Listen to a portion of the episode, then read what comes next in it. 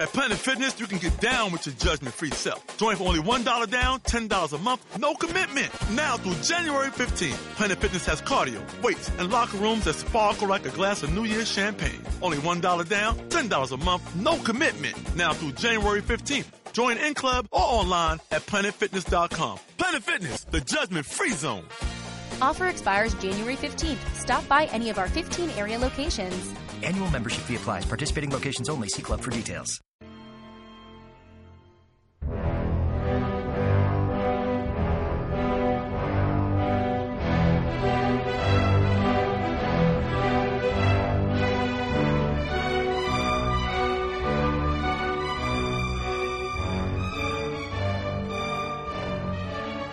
Welcome to the History of the Cold War podcast, episode 12, part 3, the 1948 election. So, last episode, we examined the South's reaction to Truman's embrace of civil rights and their threat to run a third slash fourth party candidate. We also looked at Henry Wallace and the progressive campaign for the presidency. We examined the battle for the Republican nomination and Dewey's victory. In today's show, we're going to examine what was going on with the Democrats and their convention. We will look at the rise of the Dixiecrats in the South as a fourth party, the election itself, and the aftermath. What happened to all those characters? Sort of my 30 for 30, or where are they now post election aftermath? And we talk a little about what this election meant for the nation. Despite all the bad press about Truman losing any future election against Dewey, he was still strong enough in the party to, to lock the nomination. There was a faction of the party that had tried to draft Eisenhower to run, but again, he, he refused to run for the presidency. They also attempted to approach Supreme Court Just, Justice William O. Douglas, but he too refused to run, which left the majority of the Democratic Party with no other choice but to back the president. Truman and his team did hire, though, J. Leonard Reinsch, a radio strategist, to help him with his speeches, and the famed father of, of public relations, Edward Bernays, who we spoke about in episode 7 of Capitalism. Truman wasn't very receptive to these image men, as he preferred to speak off the cuff. Truman struggled to read from his script for the simple fact that he had bad eyesight. Besides, even if he had 20 20 vision, he would have never compared to FDR, Similar today to how Hillary will never be a great speaker like Obama or her husband, Bill Clinton. One of the biggest problems facing the Democrats was lack of cash, so Truman planned a two weeks' worth of speeches to raise money from donors. Truman decided to make the whole trip by train. The president's train was 16 cars long, equipped by a special Pullman car called the Ferdinand Magellan. It had been originally used by FDR and was nicely furnished with a king size bed and a suite with a shower, a private dining room, a lounge for poker and a, a bourbon, a kitchen, and a platform in the back for speeches. The train also included a special press car with typewriters, tables, and chairs, dining rooms, and a public address system with microphones on the top of the rear cars of the train. The train had 125 passengers, including the president's wife, Bess, and daughter, Margaret, 18 White House staffers, Secret Service, Signal Corps, and reporters, in all, there were 59 American, one British, one French, and two Chinese reporters. The trip hit the western states according to the Clifford Rowe plan. Thousands came out to see the president speak. 55,000 p- packed Berkeley Stadium. LA, nearly a million people lined the route between the railroad station and the Ambassador Hotel to see him. Numerous Hollywood stars came out to see and donate money which is not too different from today, as the president always messes up traffic here in Southern California when he comes to get money. Despite this impressive showing, most people still assumed Truman would lose the election. Attacking the congressional Republicans as a do nothing Congress couldn't mask over the splits in the Democratic Party or the fact that the Democratic political machines in cities like New York and Boston were in a state of decline. By the time they reached the convention, many of the delegates felt that they were attending a funeral. Unlike the Republican convention a few weeks before, the Democratic convention was sweltering, with the convention floor reaching temperatures of 109 at points.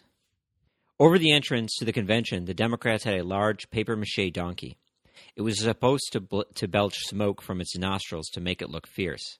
Instead, the smoke came out of its rear, giving it the impression that it was farting. The Democratic platform was the big battle everyone was waiting for. The southern states wanted to keep the 1944 plank that outlined the right of racial and religious minorities to have the rights to life and political rights granted by the Constitution.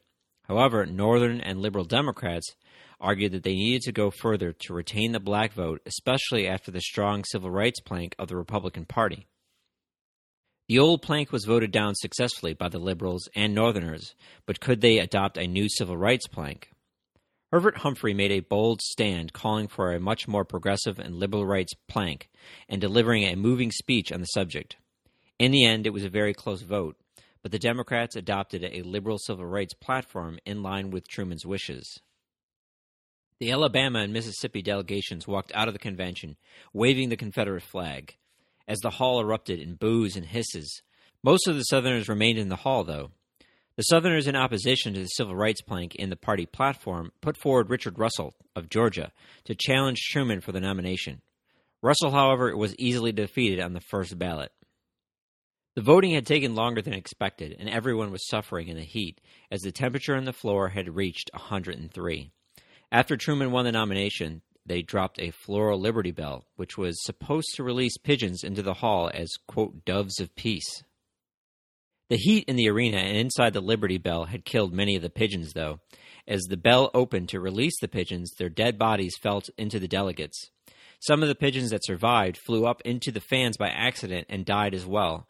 Others flew up and began to poop on the delegates below.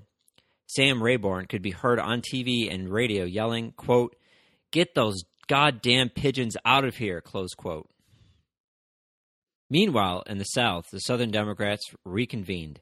The Dixiecrats argued that they were not a new party, but the legitimate representatives of the Southern Democratic Party. But for all practical purposes, they were essentially a new political party. The Dixiecrats held their convention in Birmingham. On paper, the 12 states of the former Confederate States of America plus Kentucky were represented. In reality, though, only Mississippi and Alabama sent real delegations. No one arrived from Kentucky or North Carolina, and, Virginia, and the Virginia delegation was composed of four college students. There was, however, a number of racists who attended the convention with some very fiery rhetoric. Said one delegate, the federal government is working to, quote, reduce us to a status of a mongrel, inferior race, to crush us with imprisonment, our leadership, thereby kill our hopes, our aspirations, our future, and the future of our children, close quote. Strom Thurmond, of course, won the nomination to lead the Dixiecrats in the November election. The Dixiecrats knew that he couldn't win the election, but they did have a plan to defeat Truman and stop civil rights. If the Dixiecrats could get enough votes, they could win enough electoral votes to throw the election to the House of Representatives. For those of you who might not be familiar, if no one candidate wins a majority of electoral college votes, the election goes to the House of Representatives, where the House decides the, pres- the president via a vote. Therefore, the Southerners hoped to throw the election to the House and be kingmakers, bargaining with the candidates to end the civil rights in favor of their votes in the House. As crazy as the plan sounds, the presidential election had gone to the House three times in American history in 1801, 1825, and 1877, so it was a long shot, but within the realm of possibility. One of the biggest challenges for the Dixiecrats was money. Volunteers made calls, organized luncheons, dinners, and distributed buttons. These activities generated some income, but in the desperately poor South, it was literally nickels and dimes. However, Texas oilmen were willing to step up and write checks to fund the states' rights cause. They had been displeased by the federal government trying to regulate the coastal tidal lands of Louisiana, Texas, and Mississippi. In many southern states like Georgia and North Carolina, the Dixiecrats couldn't even get on the ballot for the upcoming election, as many southern Democrats remained loyal to Truman. Dixiecrat events were also targeted by Progressive Party protesters, where the situation often turned violent. By Labor Day, three states were committed to the states' rights cause South Carolina, Alabama, and Mississippi. Ironically, these were the fir- first three states to secede from the Union in 1861. It was also ironic as these states had the highest concentration of blacks in the nation. By October, though, it was clear that the Dixiecrats had very little money and little appeal outside of their core states. In Tennessee and Georgia, the party commanded roughly 15% of the vote, and in Texas, less than 10%. Wherever Thurmond went, reporters turned out, but the press was generally unfavorable to the Dixiecrat cause. Most editors saw them, the movement as poor, ignorant, illiterate, white trash. They thought the movement was a cynical attempt to manipulate racism for political gain. The New Deal had been accomplished by the rise of Southern liberalism and progressivism, and many saw these new Southern liberals reject the segregationist, racist slant of the Dixiecrats. As the race wound down, Southern newspapers, like everyone else, thought Dewey would win in a landslide. Although it was reasoned that even if Dewey won, the Deep South would show its power within the Democratic Party by ending the party's support for civil rights. I want to take a quick break here and thank you again for listening to the History of the Cold War podcast. If you enjoy the show, please feel free to share the, the, show on social media or tell your friends to check us out or to give us a positive review on iTunes or the platform of your choice. Of course, this show takes money to bring to you. I will be organizing my own black tie dinner event to fund the podcast with a typical 100,000 cost of admission, which comes with a picture of myself. We will be holding the event at Will Smith's house, and George Clooney, Scarlett Johansson, The Rock, and Matt Damon will be in attendance as well. So if you're interested in attending, reach out to, to me via the website. But in all seriousness, if you'd like to financially support us, support us uh, through Patreon on our website. Any donation is greatly appreciated. The website is www.historyofthecoldwarpodcast.com, one word. Now back to the show. By early August, Dewey was ahead in every poll. Wallace had fallen to just 3%, and in the South, the Dixiecrats had achieved 14% support amongst the voters. With their large lead, the Republicans stuck to their strategy of staying safe, while Truman went on the attack, aggressively campaigning in the West. Dewey did go on a tour of the West in his own train, the Victory Special, in which he visited 13 states. Dewey started to lose ground, though, amongst farmers. Dewey had tried to craft the image of being a farmer by buying a farm in New York, but few Midwesterners saw him as a farmer, and farmers were worried about low food prices and the loss of government subsidies, and Dewey wasn't clear about if he supported farm subsidies or not. Truman, on the other hand, was very clear in his support of the farmers. For weeks, Truman had hammered the Republican Congress for their inability to support the farmers. Truman often went off script, speaking to gathered crowds, playing fast and loose with the facts, and comparing Dewey and the Republicans to fascists and Nazis. Granted, a newspaper man might write a story from time to time, but this was the days before TV, and it wasn't recorded at these gatherings. Economically, farmers were hurting. Illinois' corn had fallen from 229 a bushel in June to 96 cents by October. Secretly, as well, the Democrats had the government stop buying surplus food the last six weeks of the campaign to push the prices even lower to hurt farmers. Truman also campaigned in Texas. He needed to secure the Lone Star State from the states' rights movement and needed Texas's 23 electoral votes to win the election. Furthermore, Truman called Congress back for a special session to move his agenda forward. The move was pure political theater. Truman knew that they wouldn't pass any of his bills, but he wanted to reinforce the image of Congress doing nothing to the American people. Dewey begged Taft and the Republican senators to pass anything to look like they were reasonable and responsible, but Taft refused and played into Truman's hand. The Congress eventually re- recessed without passing any significant legislation. By October, everyone still thought Truman would lose. In a Newsweek poll, 50 of the nation's most prominent newspaper ed- editors and columnists believed that Dewey would win in November. Dewey was such the favorite that not even bookies would take bets on Truman winning. The Chicago Tribune predicted a blowout, with, with Dewey even breaking into the Democratic South, winning Virginia, Florida, Tennessee, Texas, and even Missouri, the president's home state. Life magazine featured a full page photo of Dewey and his wife with the caption, quote, the next president. However, the final Gallup poll in late October showed the race in a dead heat, with Truman at 44.5% and Dewey at 49.5%. Dewey's 17% advantage in late September had tumbled to 9% in mid October, and the runaway race had turned into a photo finish. The election day had generally good weather, but many were expected to remain home. Many believed that the election was virtually decided in favor of Dewey. Many Americans were not passionate about either candidate nor were many closely following the events. Good economic times for the first time since the late 1920s also meant that many Americans were content and happy. Happy people are harder to get to the polls than angry people. Meanwhile, the candidates await- waited for the results. Truman took a bath and ate a sandwich and went to bed. Dewey stayed up all night following the returns. Downstairs from Dewey, in the ballroom of the Roosevelt Hotel, the Republican elite in tuxedos and evening gowns awaited Dewey's victory speech. By midnight, they realized something was wrong. By dawn, the unthinkable had happened, and they had been defeated yet again. It was the greatest upset in American electoral history. Truman had won with some 24 million votes to Dewey's 21 million. He had captured some 49.5% of the vote, winning 303 electoral votes. In Congress, the Democrats retook both the House and the Senate. In the 1948 landslide, both Lyndon Johnson and Hubert Humphrey, both future big hitters in the Democratic Party and the nation's future, were elected to the Senate. The press was correct in their prediction of a low turnout. Only 49% of eligible voters had turned out to vote.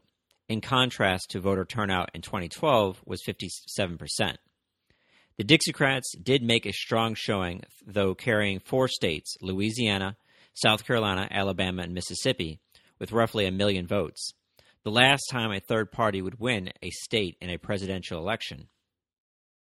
However, despite the hopes of Dewey and Thurmond, most of the South remained solidly Democratic, as Truman won 69% of the overall Southern vote. In large Southern cities like Atlanta and Richmond, whites voted 46 to 34% Democrat over Dewey.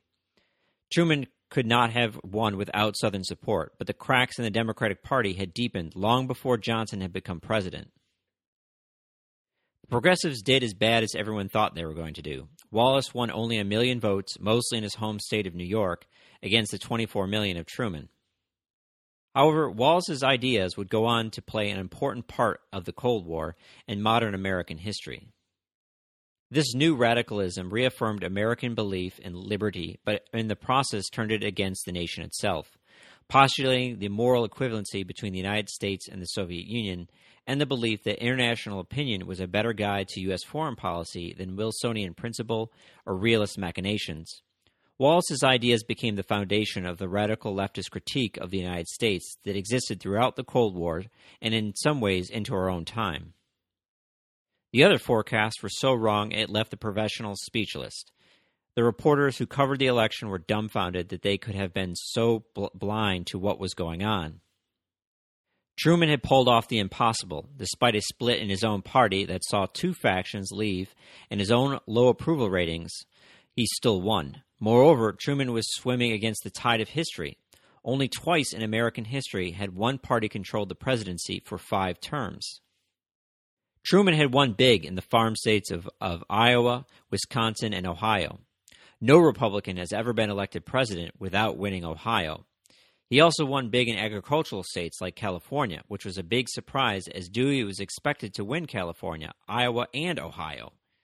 Dewey and the reporters had also miscalculated how many businesses and city voters were connected to the farm vote as well. Truman was also successful in winning black, Catholic, and Jewish voters in, in the northern cities. Moreover, his tactic of framing Dewey as, a, as an American Mussolini was effective as it scared a significant number of people to vote Democrat. He was probably one of the first people to use the Hitler political strategy. Today, we, we see it used repeatedly where people and parties accuse each other of being fascist or Nazis.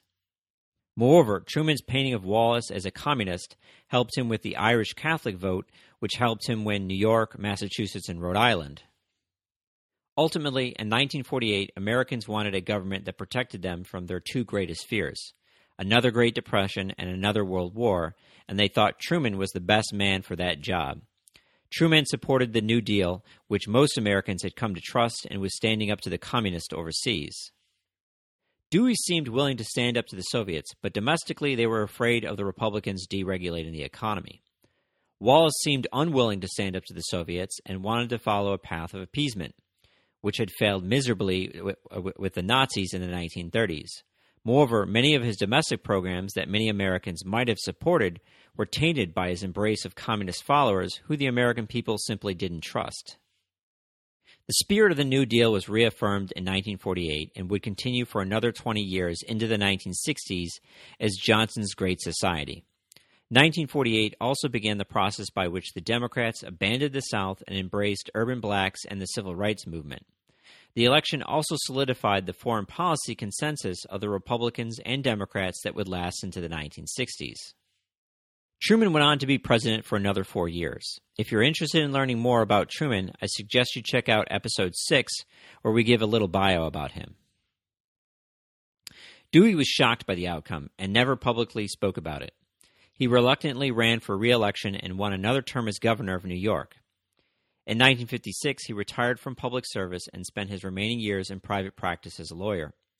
Dewey, in retrospect, should not have rested on his laurels, but attacked Truman back, battling for the farm vote and taking a stronger stand on civil rights to retain more of the black vote. Dewey did have a strong track record when it came to civil rights as governor of New York. He had appointed a number of blacks to high positions, and he had received the endorsement of several black newspapers. In 1942, he had carried Harlem to become governor, and he had introduced New York's anti discrimination measures he had the potential to dig deeply into the black vote. Many speculate that he had hoped to win some southern states as Hoover had in 1928, so he played it safe by not addressing the civil rights issue. Nevertheless, he never campaigned in the South to try and capitalize on southern white votes. By not moving in either direction on the issue, he attracted neither supporters of civil rights nor supporters for states' rights. Although, to be fair, the Chicago Tribune had predicted that he would win Virginia, Tennessee, Florida, and Texas. In the end, Truman won 77% of the black vote, and the black vote was vital to Truman in, in victories in Ohio, Illinois, and California. If Dewey had been able to carry 20 to 30% of the black vote, especially in those northern cities, he would have won the election. In later life, Dewey became a respected elder statesman amongst the Republican Party with sage political advice. Dewey died of a massive heart attack in March 1971. Thurmond ran again in 1954 as a Democrat for the Senate, but without the support of the party. He won election as the first person to win an election as a write in candidate.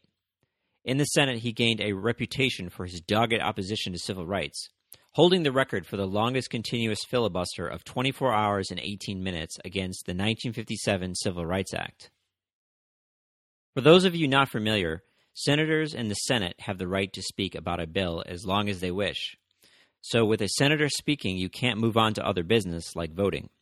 So that means Thurmond continuously stood and spoke this entire period without using the restroom. During this time, Thurmond read Gibbon's Rise and Fall of the Roman Empire on the Senate floor, along with a number of other historical documents, to block the bill's passage as long as possible.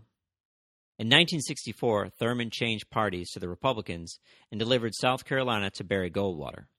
Four years later, he did the same for Richard Nixon. Thurmond was reelected to the Senate for six terms. Despite his opposition to civil rights, Thurmond became very well liked by many black constituents. Thurmond hired numerous black staffers, supported seven black colleges, and received more of the black vote than any other Republican senator in the South. Thurmond served in the Senate until, his, until the age of 100 and died in June 2003, five months after leaving office.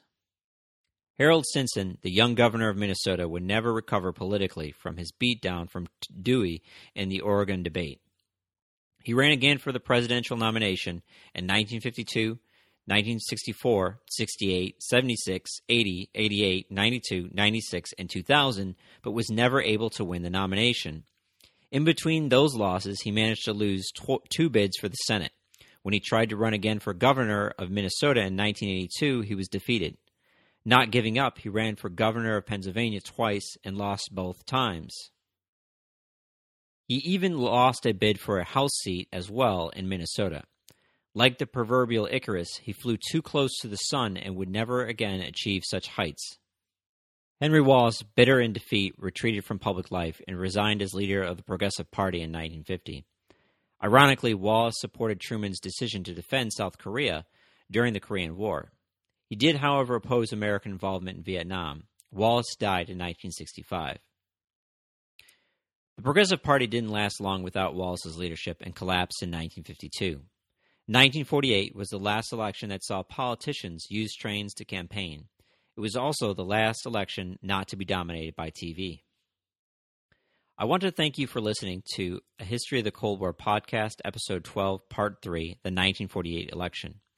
Make sure to join us for our next episode, October the 1st, where we'll be taking a, a short break from the narrative to take a closer look at the lives of two Cold War figures James Forrestal, U.S. Secretary of Defense, and Molotov, the Soviet Foreign Minister. Both of these figures were bureaucrats who rose to the top of their respective political and economic systems and yet fell from grace. So join us again October the 1st to hear this interesting story. Also, don't forget if you enjoy the show to let your friends know about us.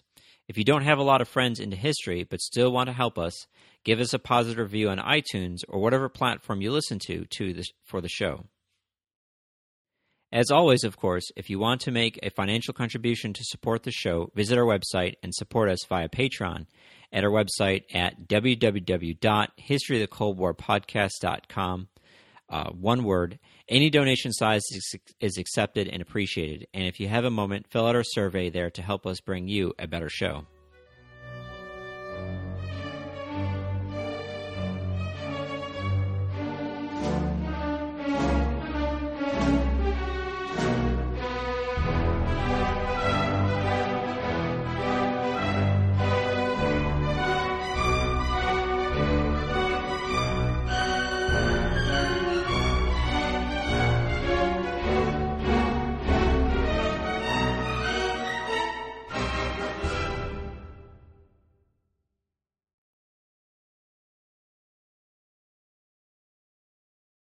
At Planet Fitness, you can get down with your judgment-free self. Join for only $1 down, $10 a month, no commitment. Now through January 15th, Planet Fitness has cardio, weights, and locker rooms that sparkle like a glass of New Year's champagne. Only $1 down, $10 a month, no commitment. Now through January 15th. Join in club or online at planetfitness.com. Planet Fitness, the judgment-free zone.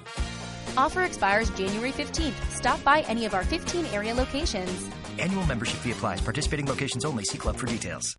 At Planet Fitness, you can get down with your judgment-free self. Join for only $1 down, $10 a month, no commitment. Now through January 15th, Planet Fitness has cardio, weights, and locker rooms that sparkle like a glass of New Year's champagne. Only $1 down, $10 a month, no commitment. Now through January 15th. Join in club or online at planetfitness.com. Planet Fitness, the judgment-free zone.